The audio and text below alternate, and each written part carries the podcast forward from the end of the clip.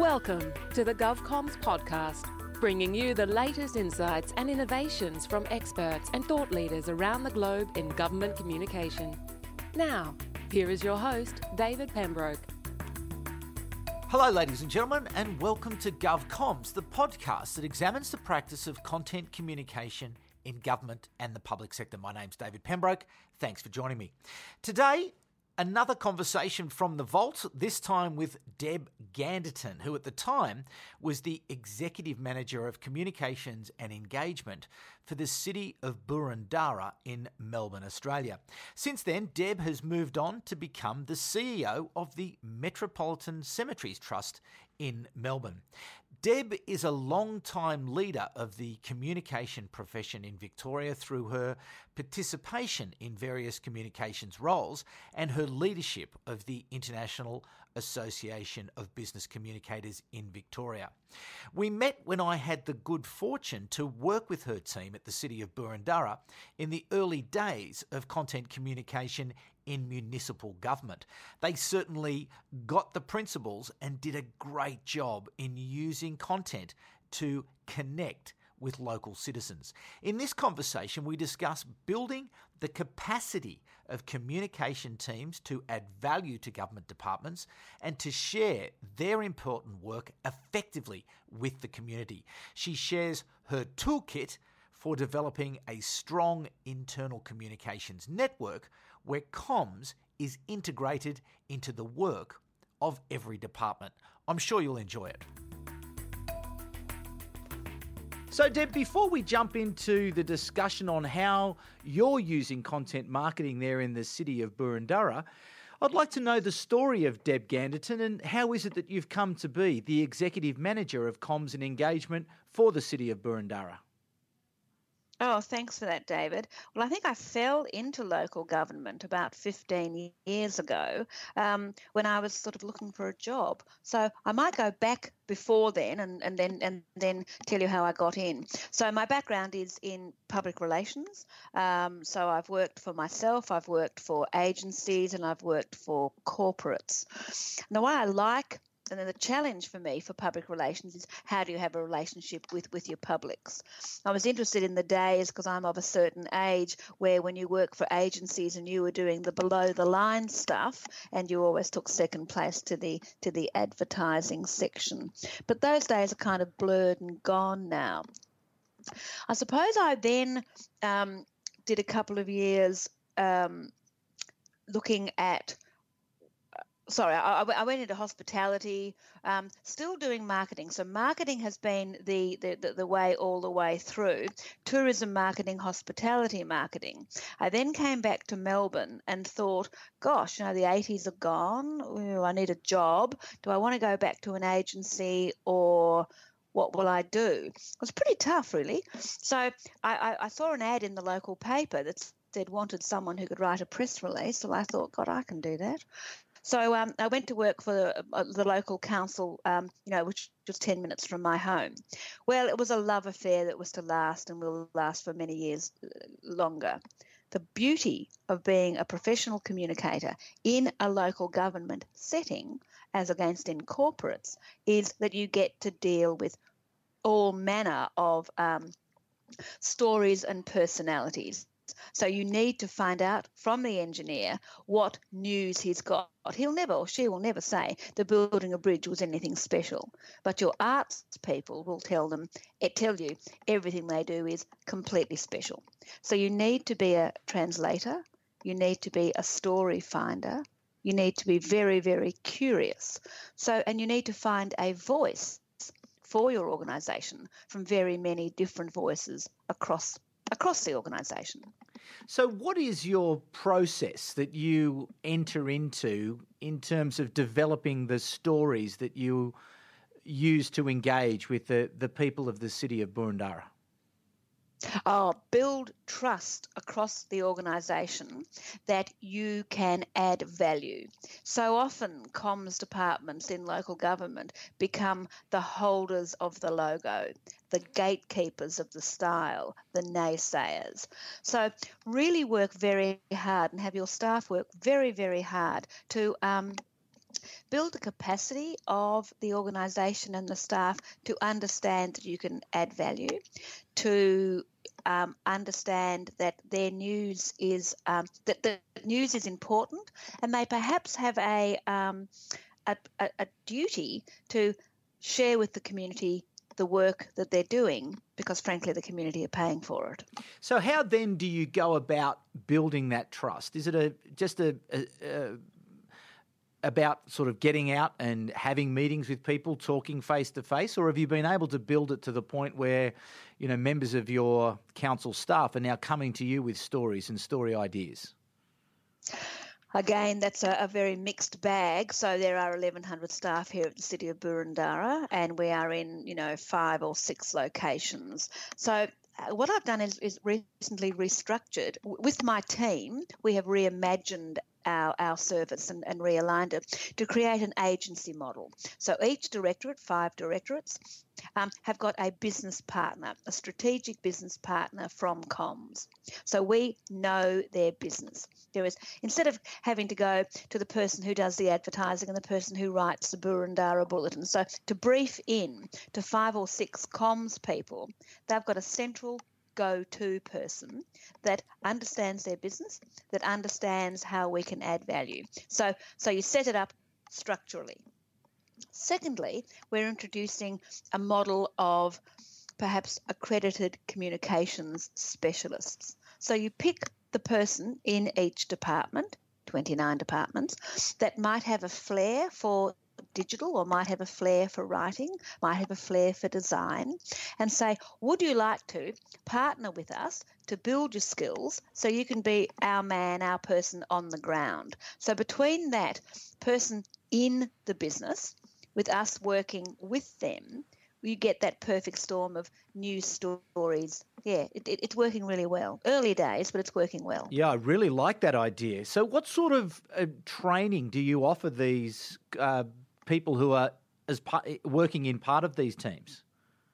So we've so we are we do two things. We bring in some externals, but we also share our own knowledge. So we have got our video guy to talk to them about what makes a killer video. We've got our um, web publisher to say about perhaps how you write for the web, how you write the same story for the different formats. We will have our community engagement um, girl go in there and say, "How? Here's the toolkit." So we run this sort of in-house sharing of knowledge, and also how they can use our style guide, how they can use um, our photo library, how we can do that.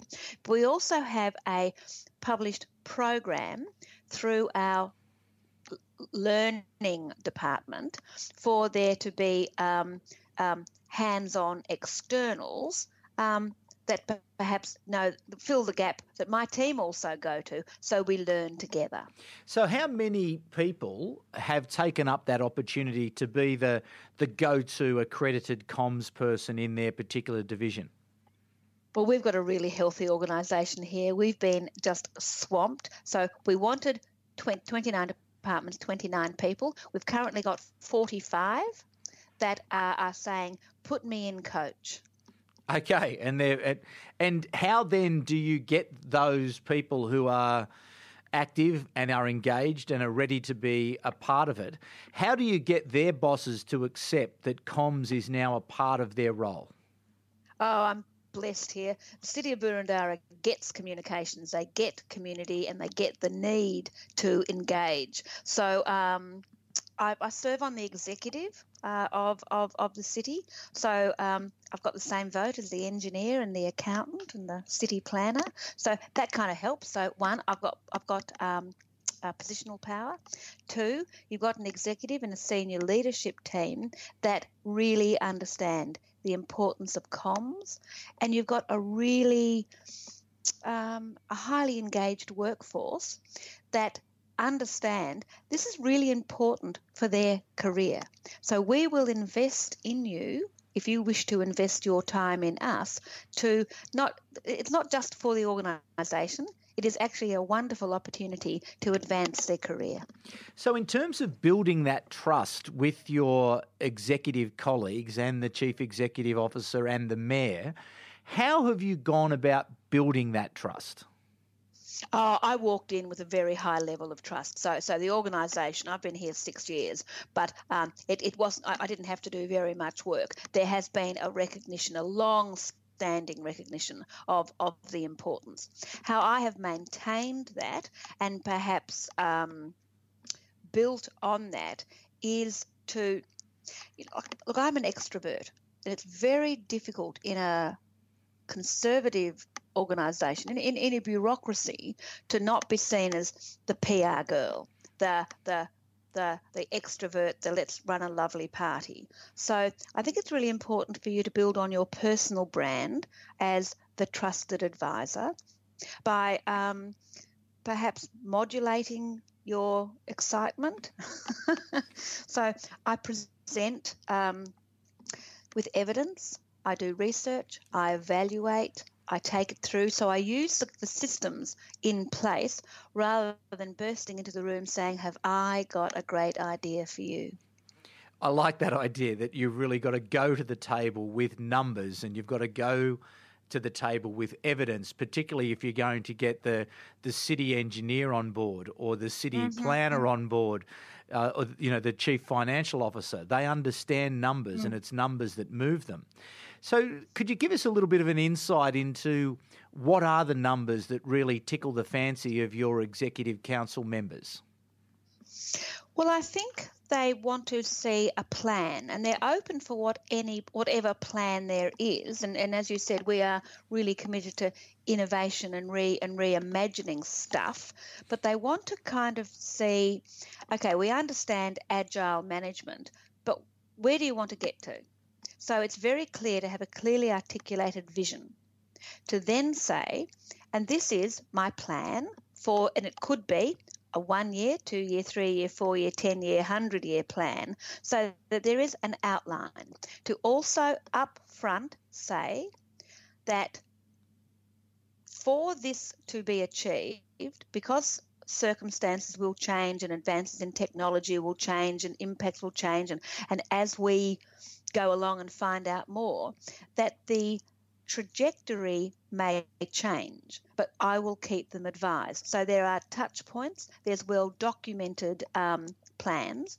Now, before you roll your eyes and sort of say, God, how do you get anything done when you spend your life in plans? We do rapid prototyping, we do plan to fail stuff, we do all that kind of, and, and, and there's a, you're up for it. There's also no blame there is a no blame environment.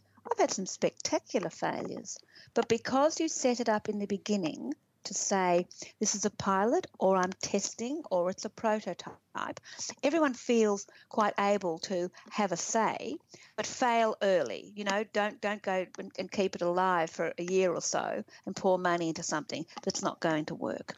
So you build resilience with your elected representatives with your colleagues and with the staff. But it also sounds like you're really managing those expectations by making sure that your plan is expressed in very clear and simple terms that people can understand. Absolutely. It is also vital that you can show community benefit and that it fits in with the overarching council plan. You know, you can't just go off on a frolic how does it fit in with the existing vision for your city and how can you add value? Exactly. And to see that comms will be an enabler in, for the mm. city to be able to achieve the objectives that it's got outlined in its corporate plan. David, that's so interesting you use that word enabler. Comms does not exist in and of itself. We are there to enable other departments, um, um, externally facing departments, internally facing departments, to be the very best they can because we have got skills, superpowers, if you like. We, we, we, we, we can help. The worst thing a communicator can do is take the glory themselves, be believing their own PR.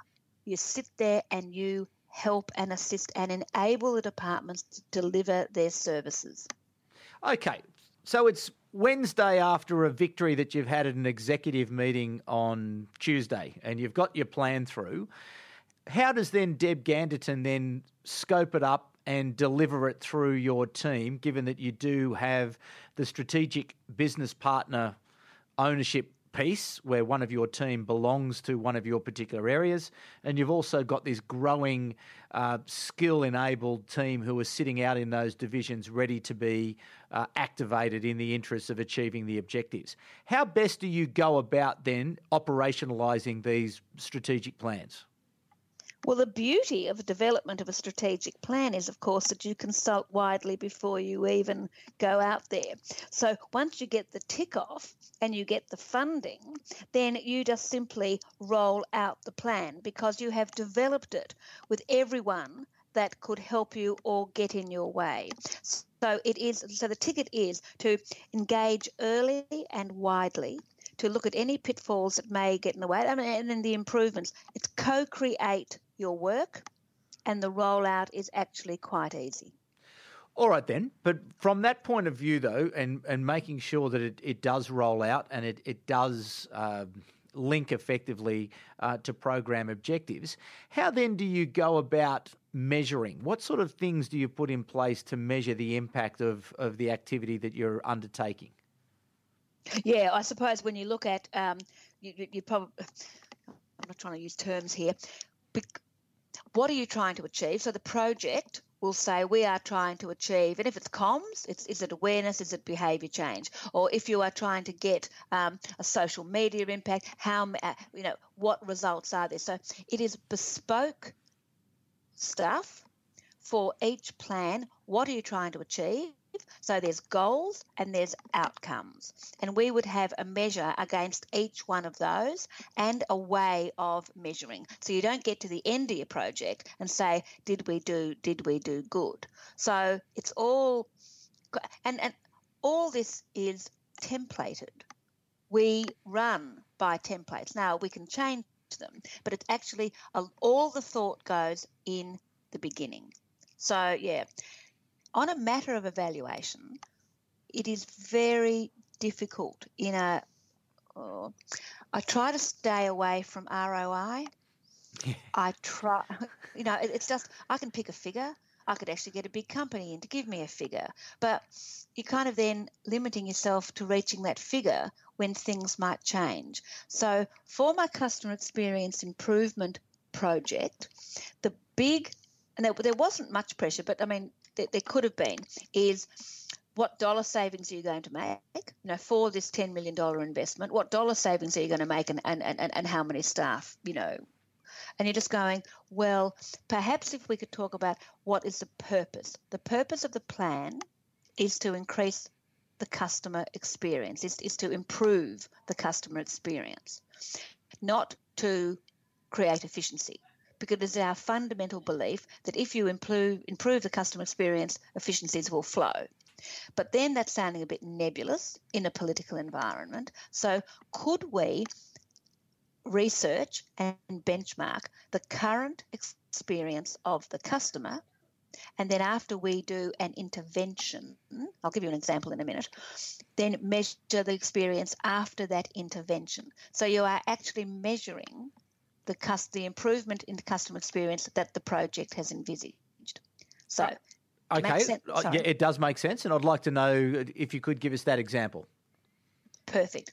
So, a fence permit in the city of Boroondara, and that for people who don't know Boroondara, we're Camberwell, Kew, Hawthorn, Ashburton, you know, so Balwyn. So we are um, close to the city, and we um, have a very beautiful, beautiful um, housing stock. So to get a fence permit, our process review told us that you had to go to five departments and fill in up to 14 forms, depending on whether or not you're in a heritage area. It made complete sense from the organisation's point of view because there was planning and building and local laws and, you know, yada yada. From the customer, it was an embarrassment. You sit there going, really? You know where I live, but for each one of those 14 forms, you had to repopulate your forms. Plus, we had three different kinds of um, payment ways. So we go, if we have a customer focused attitude rather than an organizational centric thing, could we change the way this process works? So we're working on that at the moment. So we have benchmarked the, applicant the people who are making how did you find that experience with the five departments and 14 forms we will then benchmark the applicants in the new system we will report to council and to our community on that kind of um, improvement. So, how expensive is it to you to continue to go back through the research phase to be able to not only establish benchmarks but to measure improvements or or, or um, not improvements, whatever, or uh, whatever okay. that word is? Yep, yep, yep, yep. So, yeah, and a polite one. Um, so we have an, an annual research, um, you know, budget, uh, and so we would look at a mystery shopping program. We would look at annual satisfaction surveys. So within that budget, we would um, run however many processes we need to run. So we use. Can I mention the name of a company? Yeah, you can. Yeah, um, Customer Service Benchmarking Australia have got this absolutely ripper um, benchmarking for this kind of customer experience phone, email, letter, whatever you want. So they are making this offer. So that's about $9,500. And we will run that annually. Mm-hmm. So it's not it's not yeah, a lot not too bad, is it? It is absolute gold because the annual satisfaction survey is about perception. You might not have used the service, but you will have an opinion on it. Now that's okay, but that is not going to help me do how how can I report back on the success of my customer experience improvement project? It's not meaningful.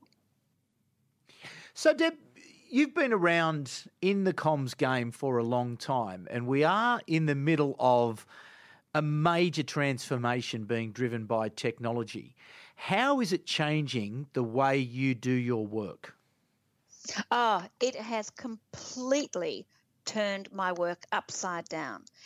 Every everything I have everything I'm good at and everything I have held dear is out the window. Is a really interesting time to be in communications. So, my background is in public relations. My core skill is in advocacy and perhaps key message development. Well, where does that take you when no one's reading no one's reading the paper and um, so it, you know you have to reimagine yourself to, and, and, and, and, and use your skills to influence the organization because people are talking out there. So the reimagination and the influencing that I try to do in local government is one, never tell a lie. Two, fess up when you need to. Three, be respected enough to be invited or listen to to join a community conversation, as opposed giving key messages out that no one's listening to and no one believes. Really interesting time. So, how are your, you know, daily work habits changing then in terms of the way that you go about uh, identifying and scoping out the work and then fulfilling the, the tasks and the tactics that uh, are part of these plans that you implement? Yeah, really good. This is all about work, having having a really diverse workforce, um, having all manner of people that that know more than you do. You know, some of my um, digital guys, are some of my uh, amazing, um, you know, the, the old graphic designer. Well, I've now got um, a caricaturist, I've got a, um, a, a videographer, I've got a um, an infographic. Do you know what I mean? So now, would I know all the things I need to know? No. So you employ people of all backgrounds. It's uh, you employ people with all skills, and you get them in a room, and you talk about reimagined comms, reimagined futures. You give them as a leader the vision for the future. You then say, How do we get there? I will talk about the business fit. The business fit is I need uh, more content. I need less paper. I need more this. Then their personal aspirations. Where do they see themselves going? The idea of internal comms, culture change, that's an area we, we didn't have a couple of years ago. Was anyone interested in doing that? Did anyone want to be a business partner? This is what I think a business partner looks like. So each year or 18 months, we realign our teams by our teams. They write their own position descriptions. They decide that maybe year three they would like to move on. They would like to perhaps have a portfolio career. So there's this really healthy um, reimagining of our work to fit in with the business needs and the community and, and, and the research we've done. And some people will some people will stay here forever, and I'm very happy for that. And other people will say, I just couldn't think of anything worse staying in local government for my life. I want a portfolio career. So again, David, it gets to trust. They trust me enough to actually be vulnerable. The unions come into those discussions at the appropriate times, and I've never had a problem. So, in terms of your journey of this ongoing, rolling, continuing to change, whereabouts are you at at the moment in terms of the balance of your team? You say 1,100 staff. How many of them are in comms? Uh, obviously, you've got your outsourced workforce that you've started to develop, which I think is a a cracking idea that loads of people should take up, uh, given the you know the ever growing importance of communications. But just about that core team, what does it look like at the moment? Okay, so I've got um, 38 EFT, but 20 of those will be call center. Oh, okay. So, yeah. So it's interesting though. Where does social media sit? I think I, think the contact center is possibly you know social customer service. Mm. I think so. We're multi-skilling those. So there's and, and I've also got engagement and research in my team but they are all blended because it is all part of the continuum. Do you inform? Do you engage? So, it, so even the, the, the titles are, are, are kind of changing. So, Sorry, what was your question? Well, it's just about what that looks like at the moment. Those 18 people. So, how what does that blend? Because obviously, as technology continues to change the way people are receiving information, you're going to require different skills in different areas, different weightings along the way. Just where might that balance of 18 sit today, knowing that in three years' time it's going to be different again? Well, it, it's yeah, it's it's just crazy. So crazy good. So we have started, as I mentioned before, our Boroondara Customer First program. So that will mean that we are redesigning our website. But to rather than just redesigning a website, we have got programs that are fixing up our legacy IT systems, our customer relationship management systems to ensure that we can, our technology will not let us down in giving a superior customer experience. Having said that, to build and write content for and reimagine our website, we will need additional staff. So I will have a transition team uh, uh, of six to like to go through, uh, work out what um, what our um, content strategy is, how, how it will look, how it's presented, um, that kind of thing. So we've got a four year project, and we've got um, additional resources to do that. Now it's interesting because my team, we need to keep up business as usual. So we work, for, and, and, I'm I'm head of both um, both projects. So what we are trying to do is work with the team, and indeed with people coming on, do a workforce strategy that is agile. So we would not be doing permanent, ongoing positions through the transition because the skill set that we will need will be quite different year one as against year four. So it's again just documenting and, and, and, and, and, and being really smart about what do we need, what are we delivering, year one, two, three, four. I know that. What staff do we need to take us through? We kind of know that, although what you call people and titles are so important because people don't, local government doesn't get half the titles that are out there in the in the workplace, and people might not think, oh, I want to go and work in local government. So you know you have to perhaps entice people with your vision and say, can you please think about coming to assist us? You then need to keep business as usual. So, how do you do that? Because we've got so much knowledge in my team. So, they will need to work with the transition team as well. So, it's very exciting times here at the City of Boroondara. Nothing is certain. Everyone's got a very high level of engagement, but I document, I do plans, I test, I co create, and I test again. So, yeah. Interesting. Is, is there any specific advice that you would give people around the management of communications around these ICT transformation uh, platform that you're putting in place? Oh, how interesting. So, why, for this project, the CEO says, Deb, you need to be the executive sponsor of this project. And I said to him, that digital transformation project. I said, Well, isn't that interesting, Phil? Why would you pick me as I know nothing about digital? And he said, Because it's actually about the customer. And I thought, How interesting. So I'm not burdened with a whole lot of ICT stuff. I'm not burdened with a whole lot of knowledge about anything really, except I understand publics. I understand audience and I understand connection. So that was, I thought, interesting. Had a few sleepless nights, but never mind. Then make sure that you work really closely with your head of HR, your head of IT, and your and, and, and like everyone in the organization because we are it's a symbiotic relationship. Role clarity is absolutely like it's imperative. I have responsibility for anything that is public facing.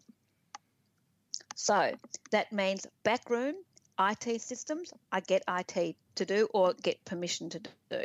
Anything that is like web forms traditionally would be created in IT, that is created by my team. So there's an awful lot of goodwill. There are some really difficult conversations because it's not cut and dried. So it's about build your relationships, have a very clear, I have a charter, like a um, responsibility charter, a governance structure, again, co created, that have the difficult conversations early and then work through with a whole lot of goodwill. Uh, I'm fascinated in your insight, perhaps around my this emerging theory that I have that technology is driving communications to a more important position in any organisation than at any other time in history because people are now in control of the information they receive when they receive it. They have the power to decide when they consume that content on which device and at which time.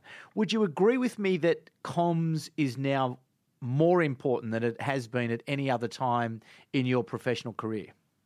Oh, absolutely. Absolutely, and it is a very you know unwise organisation not to have comms, um, at in, be corporate or government or, or anything, not at the highest uh, strategic table. It, it would be, it from from a risk assessment point of view, it would be a very very dangerous thing. But it, it's still not there yet, though, is it? You know, you you you no.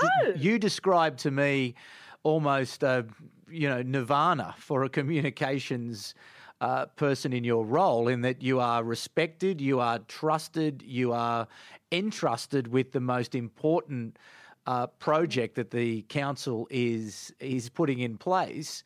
But your position is not a usual position for a comms manager, a comms director to be in. Okay, 79 councils in uh, in in Victoria.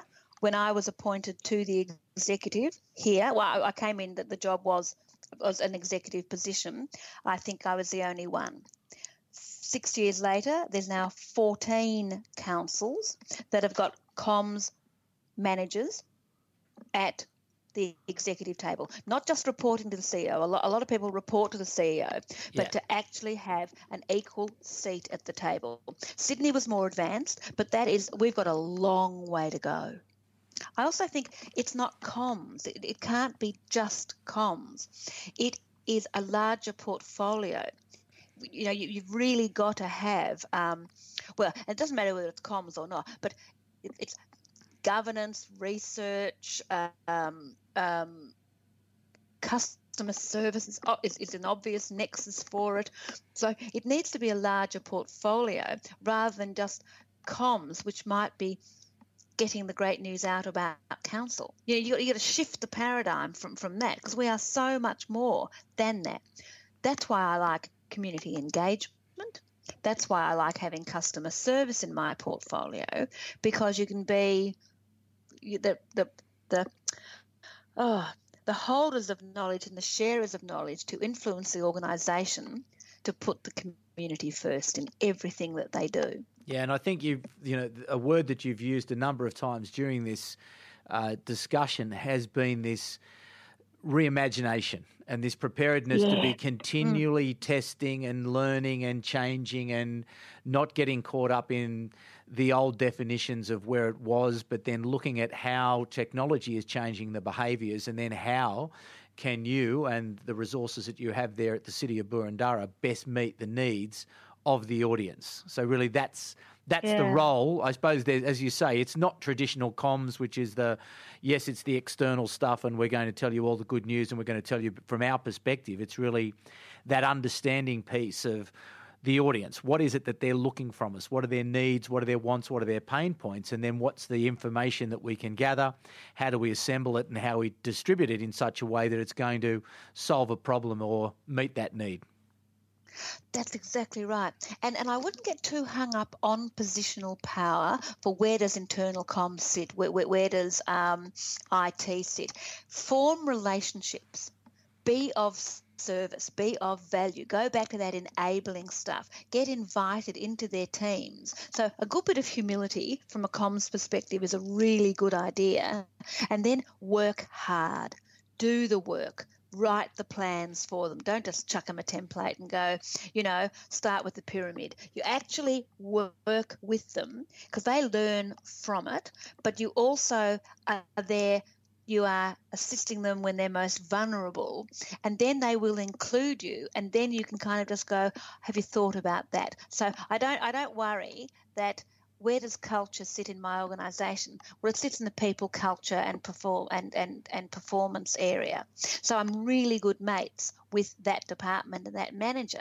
So when we go through enterprise bargaining agreements, when we go through industrial relations stuff, when we go through this transition we're going through to a digital world, she would no more think of doing anything without me, and I wouldn't think of doing anything without her because it is a symbiotic relationship. Now, that's not a power thing, we are equal.